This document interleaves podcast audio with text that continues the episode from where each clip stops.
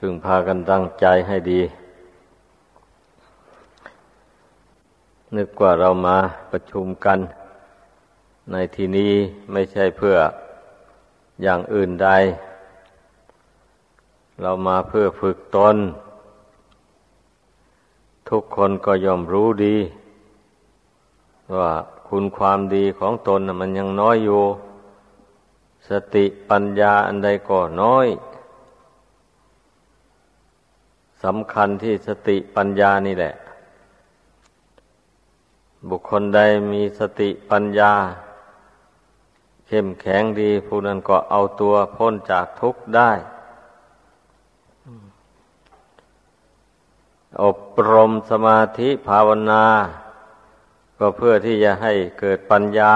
ต้องให้เข้าใจ ปัญญาในทางธรรมนี่ อาศัยการเรียนการจำคำสอนของพระพุทธเจ้าได้อย่างหนึ่ง อาศัยเมื่อเรียนแล้วจำได้แล้ว น้อมเอาความรู้ที่จำได้นั่นเข้าไป พิจารณาอยู่ภายในใจนู่น นี่ทางหนึ่ง ทางหนึ่งก็ทำใจให้สงบ ทางที่ทำใจสงบนี่แหละ มันเป็นปัญญาละเอียด ถ้าบำเพ็ญได้มากเข้าไปแล้ว ก็สามารถที่จะถอนรากของกิเลส อันมีอยู่ในใจนี่ให้หมดไปได้ นอกนั้นก็เป็นแต่เพียงข่มกิเลสไว้ เท่านั้นเอง ปัญญานอกนั้นนะ หรือว่าทละก็เรียกว่าละได้แต่ส่วนหยาบ ส่วนละเอียดละไม่ได้ เพราะปัญญามันยังไม่ละเอียดพอ ดังนั้นเราจึงต้องอาศัยการทำสมาธิภาวนานี่ ซึ่งเป็นข้อปฏิบัติข้อสุดท้าย เพื่อให้เกิดปัญญาอันสุขุมลุ่มลึก เราจะได้ถอนรากของกิเลส อันมันหมักหมม ในใจนี่มานับชาติไม่ท้วนแล้ว มันก่อรกก่อรากอยู่ในใจนี่กิเลสอะเหนียวแน่นจริง ๆ นะพิจารณาให้ดีเพราะฉะนั้นบุคคลไม่ภาคเพียรจริง ๆ ไม่อบรมสติปัญญาให้แก่กล้า ขึ้นในใจจริง ๆ มันถึงละมันไม่ได้ มันจึงพาที่เกิดพาแก่พาเจ็บพาตายไป พาเศร้าโศกเสียใจร้องไห้รำไร ทุกโทมนัสครับแค้นใจต่างๆบนี้มันก็ล้วนตั้งแต่อำนาจของกิเลสทางนั้นแหละ บุคคลไม่ ละกิเลสกิเลสมันก็ทำพิษขึ้นมาเป็นคราวๆเวลามีเหตุภายนอกกระทบกระทั่งเข้ามา นั่นแหละ มันจะรู้ได้เลยว่ากิเลสอันใดมีอยู่ในใจนะกิเลสนั่นจะฟุ้งฟูขึ้นมาตามเรื่องที่มันมากระทบนั้น เช่นเรื่องที่ จะให้เกิดความรักความใคร่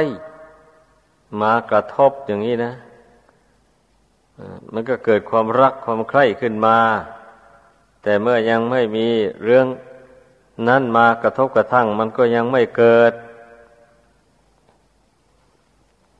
พอมีเรื่องนั้นกระทบเข้ามาแล้วมันก็เกิดขึ้น แสดงว่ายังละมันไม่ได้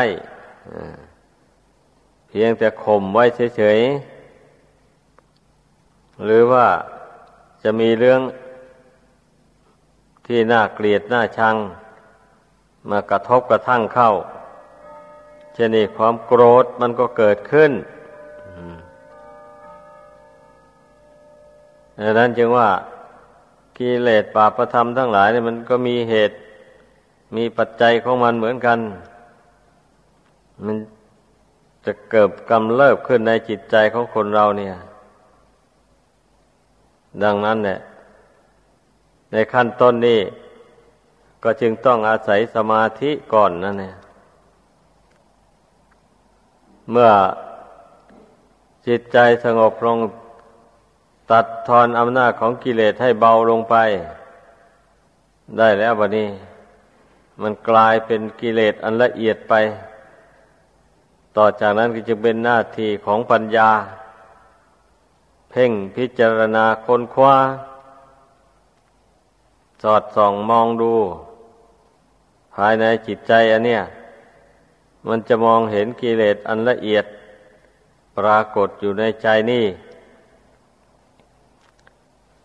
เมื่อเห็นแจ้งด้วยปัญญา ก็จะได้ละมันเสีย อันนี้แหละให้พึ่งพากันสันนิษฐานดูให้ดี เมื่อทำอะไรนั่นน่ะหากว่าเรามีจุดมุ่งหมาย ที่แน่นอนจริง จุดมุ่งหมายที่ถูกต้องจริง การทำนั้นมันก็มักจะสำเร็จตามความมุ่งหมาย ถ้าหากว่าตั้งเป้าหมายไว้ผิดทำไปมันก็ไม่ค่อยได้ผล มันอาจจะไม่ได้ผลเสียเลยก็ได้ถ้าบุคคลมาตั้งใจไว้ผิดอันนี้อาศัยที่เราตั้งใจให้มันถูกคือตั้งใจไว้ในอารมณ์อันเดียวได้แก่เอกคตา ความเป็นผู้ทำใจให้เป็นหนึ่งนั่นแหละเมื่อใจเป็นหนึ่งได้แล้ว พิจารณาอะไรมันก็เห็นแจ้งอันนั้นได้ นี่ให้พึงเข้าใจ ถ้าไม่อาศัยสมาธิเป็นพื้นฐาน อย่างว่านั้นทุกคนก็ก็คงจะละกิเลสขาดไปหมดแล้วแหละปานนี้นะ เพราะว่าต่างคนต่างก็เรียนมา ผู้ที่เรียนได้มากๆก็มี เรียนพระธรรมคำสอนของพระพุทธเจ้านะ แต่ก็ไม่สามารถที่จะละกิเลสให้ขาดจากสันดานได้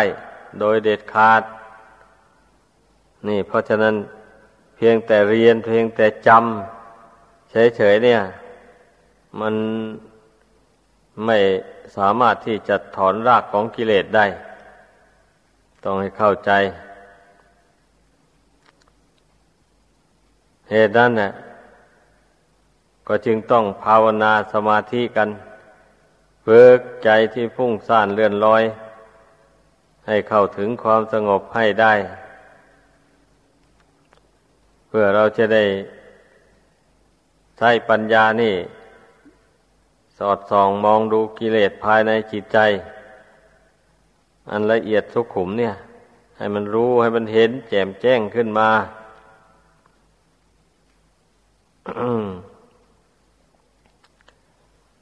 กิเลสอันละเอียดก็ไม่ใช่อื่นไกลอะไรดอก มันก็ได้แก่อวิชชาความไม่รู้นี่มานะความถือตัว อันนี้ก็เป็นกิเลสอันละเอียดไม่ใช่น้อยฮะ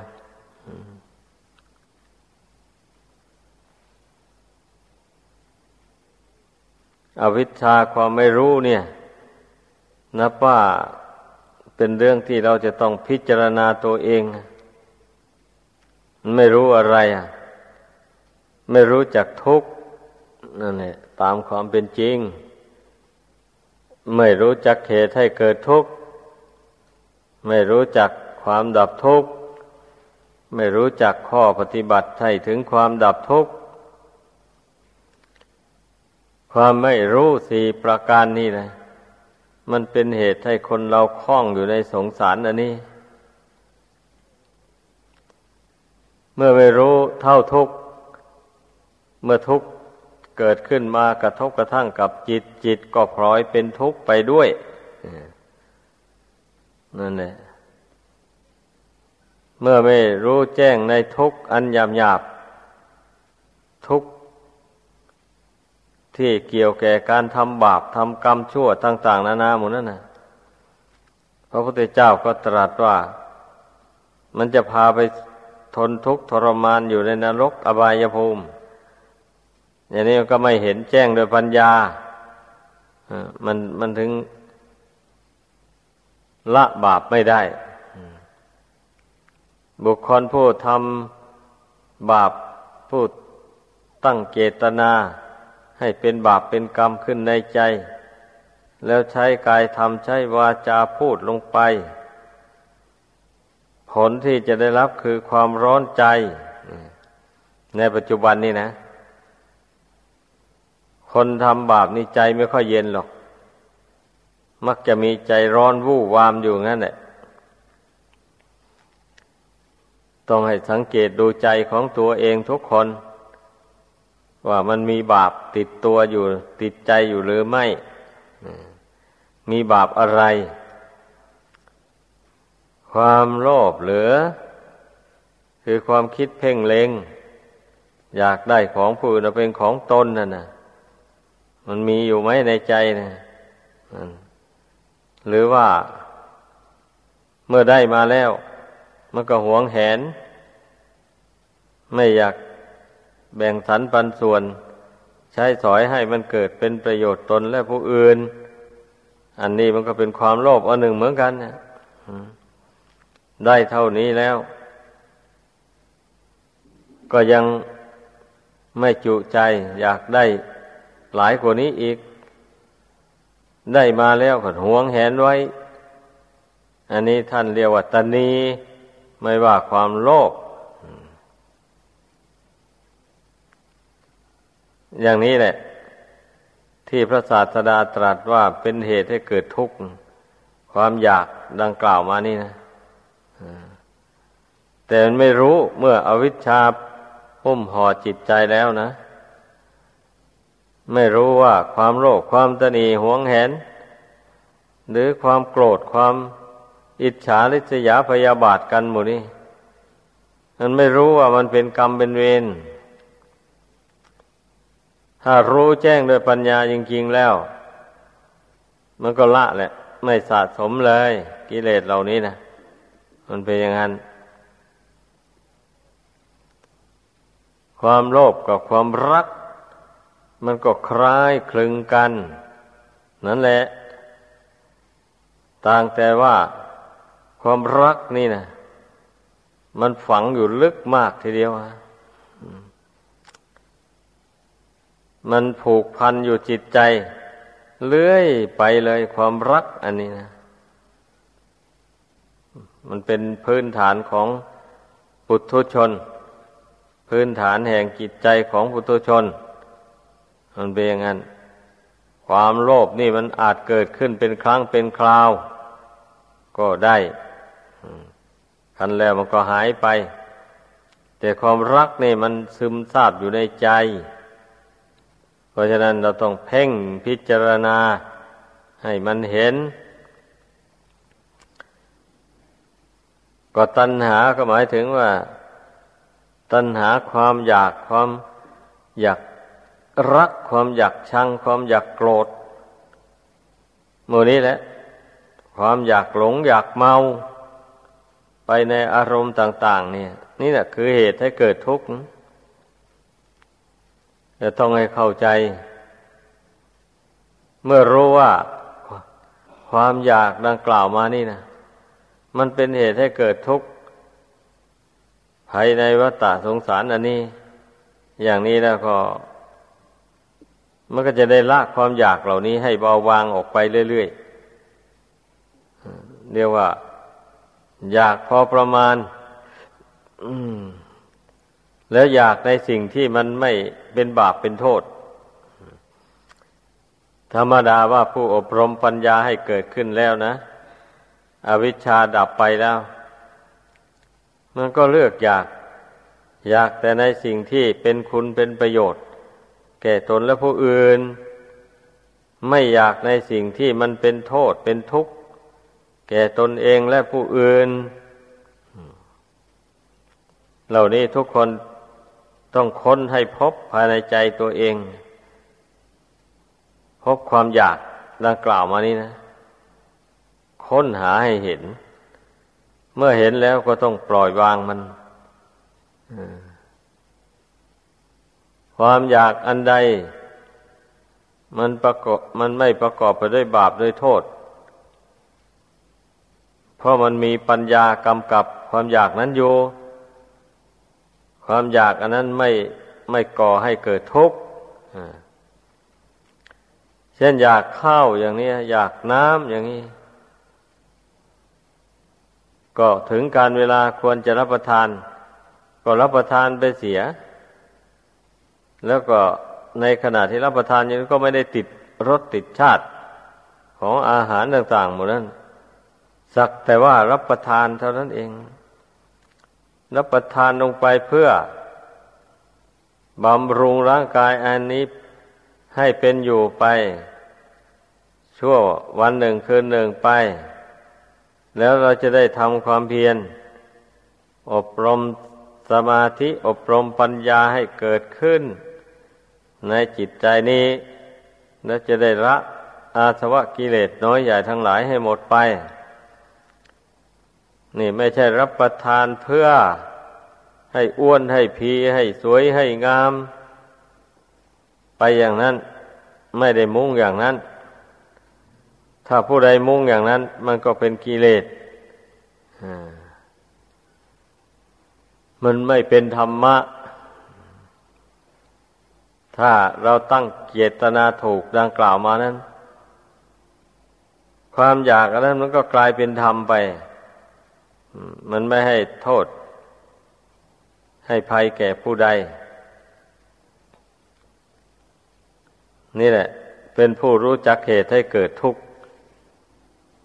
เมื่อรู้แล้วก็ละความอยากดังกล่าวมานั้นเสีย ทุกทางใจมันก็ไม่มี ก็จึงชื่อว่าเป็นผู้รู้ความดับทุกข์ คือรู้ว่า ทุกข์มันจะดับได้ก็เพราะมาดับความอยากในหัวใจนี้แล้วผู้นั้นก็มาดับความอยากนี่เสียนั่นแหละการที่เมื่อความอยากดับไปแล้วจิตใจจะดิ้นรนกระวนกระวายไปในสิ่งของในรูปในเสียงในกลิ่นรสเครื่องสัมผัสต่าง ๆ เหล่านั้นไม่มี นี่มันเรียกว่า เมื่อรู้ ที่ดับทุกข์แล้วก็หมายความว่า รู้ว่าใจของตนมันหมดอยากมันไม่มีอยากอะไร ใจมันก็สงบนิ่งอยู่อย่างเงี้ยว่า เออการดับทุกข์เนี่ยมาดับตรงนี้รู้อย่างนี้เรียกว่ารู้ที่ดับทุกข์ไปดับนอกกิจนอกใจไม่ได้ดับทุกข์นะเพราะว่าสิ่งอื่นไม่มีไม่มีความรู้สึก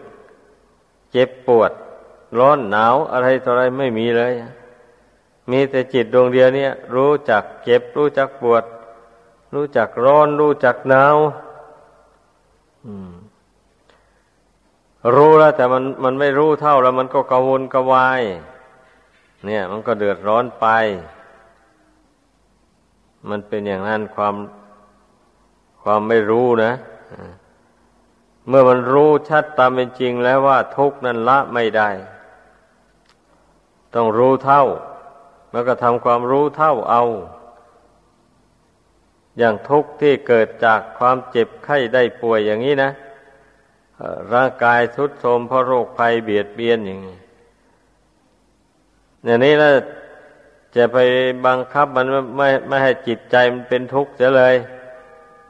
ไม่ให้มันรู้จักทุกข์อันนั้นเสียเลยอย่างนี้ไม่ได้เลย เพราะว่ากายกับใจมันอยู่ใกล้กัน เมื่อกายวิบัติใจก็รู้ อย่างนี้แหละ ดังนั้นเราต้องรู้เท่ามัน รู้ว่าสังขารนนามรูปนี่ เป็นของเกิดมาแล้วก็แปรปวน ในที่สุดก็แตกดับ เป็นของทนได้ยากลำบาก เพราะมันไม่เที่ยงนั่นแหละ มันยิ่งทนได้ยากลำบากนี่ เมื่อเมื่อพิจารณาเห็นอย่างนี้แล้วก็ ก็รู้ว่าเป็นเรื่องธรรมดาของสังขารนามรูปอันนี้ มันแปรปวนมาจิตก็ไม่แปรปวนไปตาม ตั้งมั่นอยู่ได้ รู้เท่าไม่เสียใจไม่ดีใจ กับสังขารร่างกายที่มันสุดโทมไป นี่จึงเรียกว่าเป็นผู้ ดับทุกข์ทางใจได้ ให้เข้าใจ ข้อปฏิบัติที่เราบำเพ็ญกันอยู่เนี่ยเช่นคฤหัสถ์ก็ให้ทานรักษาศีลภาวนาเป็นพระเป็นเนนก็ต้องเจริญศีลสมาธิปัญญา ให้แก่กล้าขึ้นในจิตใจนี่ รู้อย่างนี้จึงเรียกว่ารู้จากข้อปฏิบัติให้ถึงความดับทุกข์ รู้ว่าการให้ทานมันก็เป็นหนทางดับทุกข์สายหนึ่ง ถ้าบุคคลไม่ให้ทานแล้วความโรคความตนีความหวงแหนมันก็ไม่เบาบางไปเรื่องมันนะรักษาศีลให้บริสุทธิ์ก็นับแต่ศีลห้าขึ้นไปนั่นแหละตามเพศตามภูมิของตน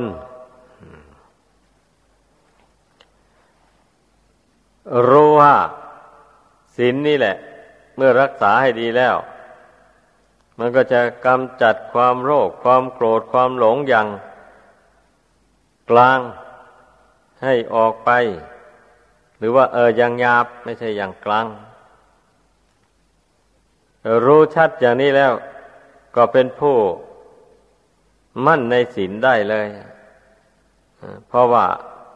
การรักษาศีลก็มีจุดมุ่งหมาย ที่จะทำลายกิเลสอย่างหยาบดังกล่าวมานั้น ผู้ใดไม่มั่นในศีลผู้นั้นก็ชื่อว่าเป็นผู้ไม่ละกิเลสยังหยาบ ออกจากกิจใจเป็นอย่างนั้นผู้ใดมั่นในศีลได้ ก็กิเลสยังหยาบหยาบอย่างว่านั้นนะ มันก็ต้องเบาบางออกไปจากกิจใจแน่นอน ให้พึงเข้าใจ การทำสมาธิ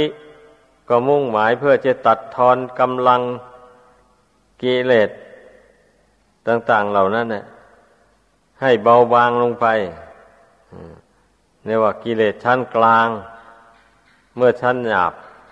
ละมันมาแล้ว มันก็ยังเหลืออยู่ชั้นกลาง อามาเพียรเจริญสมาธิเข้าไป กิเลสชั้นกลางมันก็เบาบางลงมันนี่มันยังกิเลสชั้นละเอียด ที่ท่านเรียกว่าอนุสัยคือความรักความใคร่บางอย่างก็ละเอียดมากนะนั่นแหละกามราคะนี่ พระอนาคามีพูดนะตัดขาดนะ เพียงขั้นพระโสดาบัน พระสกิทาคามีนี่ ยังละไม่ขาด ส่วนอวิชชา ความไม่รู้ นี่อรหัตตผลนนตัดขาดได้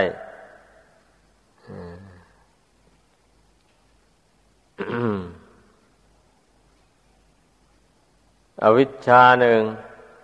มานะหนึ่ง อาศัยอรหัตผลนั้นตัดขาดออกไป ถ้ายังไม่ถึงอรหัตผลแล้ว มันก็มีอยู่งั้นแหละกิเลสเหล่านี้อุทธัจจะ ความหงุดหงิดใจต่างๆวันนี้ก็มีอยู่ว่าง ในขั้นพระอนาคามี แต่ขั้นพระอรหันต์แล้วไม่มีเลย ท่านจึงเรียกว่า มานะ ความถือตัว ตัวนี้มันถือไปจนอรหัตตมักมาตัดนู่นนะมันถึงขาดออกได้ให้เพิ่งเข้าใจ อุทธจะความงุดหงิดภายในจิตใจ ไม่ถึงกับฟุ้งซ่าน จนเกินขอบเขต อันนี้มันก็ยังมีอยู่พระนาคามีอะ น่นไปขาดเอาพระอรหันต์น่นอวิชชาความไม่รู้ก็เหมือนกันนะแม้ได้บรรลุอนาคามีแล้ว ความไม่รู้บางสิ่งบางอย่าง มันก็ยังมีอยู่ไม่รู้กิเลสชั้นละเอียดประณีตนั่นอย่างนั้นจึงเป็นหน้าที่ของอรหัตตผล จะพึ่งตัดให้ขาดออกไป นี่แหละ ให้พึ่งเข้าใจกิเลสมัน มีอยู่สามชั้นอย่างนี้นะบันนี้ธรรมะสำหรับที่จะกำจัดกิเลสสามชั้นอันนี้แล้วก็พระศาสดาก็ทรงแสดงไว้ให้อย่างที่ว่ามาแล้วนั่นแหละถ้าเป็นครือหัดก็ทานศีลภาวนา นี่ต้องบำเพ็ญให้ พร้อมกันไป อย่าให้มันขาดไปข้อข้อใดข้อหนึ่ง แม้เป็นภิกษุสามเณรก็เหมือนกัน ก็ต้องบำเพ็ญศีลสมาธิปัญญานี่ ให้พร้อมกันไปอ้าวศีลก็มีอย่างนี้นะ สมาธิก็ให้มี แล้วปัญญาก็ให้มี ให้มีติดตัวไปทุกระยะทุกเวลาทุกนาที ไม่ใช่มีมาแต่เฉพาะนั่งสมาธิ เท่านี้ไม่ใช่ ต้องให้รู้ตัวอยู่เสมอว่า ตนมีศีล ตนมีสมาธิ ตนมีปัญญาอยู่ในใจ เสมอไป นี่ต้องบำเพ็ญให้ รู้ให้เข้าใจ อย่างนั้นมันจึงค่อยได้ผล กิเลสจึงไม่ได้ช่อง ถ้าเอาศีลมีสมาธิสมาธิมี แต่ว่าขาดปัญญาอย่างนี้ เมื่อกิเลสได้กำเริบขึ้นก็รู้ไม่เท่า เอาไม่ทัน นี่เรื่องมันนะแล้วก็ ไม่สามารถจะถอนรากของกิเลสออกได้ลำพังแต่แค่ศีลกับสมาธินั่นนะอันมันจะถอนรากของกิเลสออกได้ ก็ต่อเมื่อเจริญปัญญาให้เกิดขึ้น นั่นเรียกว่า ครบวงจร ให้เข้าใจ ดังนั้นน่ะ พระศาสดาจึงได้ทรง แสดงข้อวัดปฏิบัติไว้ เป็นหมวดเป็นหมู่ไป เพราะว่ามันจะพรากจากกันไม่ได้ ข้อปฏิบัติสามประการดังกล่าวมานั้น ถ้าขาดไปข้อใดข้อหนึ่งแล้วก็ละกิเลสให้ขาดจากสันดานไม่ได้ หมายความว่าอย่างนั้นก็เพียงแต่คมคมกิเลสไว้เท่านั้นแหละ เช่นเพียงแค่สมาธิอย่างนี้นะ มันก็คมกิเลสไว้เท่านั้นเอง แต่ถอนรากกิเลสไม่ได้ดังนั้นต้องเจริญปัญญาให้เกิดมีขึ้น หัดคิดหัดวิจารณ์ในสังขารนนามรูปอันนี้แหละให้มากที่สุดเท่าที่จะมากได้ ให้แจ่มแจ้งในใจจริง ๆ เหมือนอย่างกลางวันอย่างนี้นะ เรามองอะไรก็เห็นชัดอย่างนั้นเนี่ย หรือถ้ากลางคืนอย่างนี้ก็มีตะเกียงโคมไฟหรือไฟฟ้า เปิดเข้าไปแล้วต้องส่องแสงสว่าง ทั่วบริเวณ เหล่านั้นมองเห็นอะไรได้ชัดเจน ปัญญาก็เป็นเช่นนั้นแหละ เมื่ออบรมให้เกิดให้มีขึ้นแล้ว ก็มองเห็นนามรูป มองเห็นรูปอันยำหยาบนี่ได้ชัดเจน รูปละเอียด อุปทายรูป คือสีแสงกลิ่นรสต่างๆหมดนี้นะ มันก็แอบอิงอาศัยอยู่ในรูป อันหยาบนี่แหละ ในดินในน้ำในไฟในลมนี่เอง รูปกายอันเนี้ยนามธรรมก็เป็นส่วนละเอียด เวทนาสัญญาสังขารวิญญาณหมดนี่ไม่มีรูปร่างอะไรอะ ต้องรู้ได้ด้วยปัญญา มองเห็นด้วยปัญญา มันเกิดมันดับอยู่นั่นตลอดเวลาไป เพราะฉะนั้นเมื่อเข้าใจอย่างนี้แล้วพึ่งอบรมปัญญาให้ เกิดให้มีขึ้นในตน ดังแสดงมา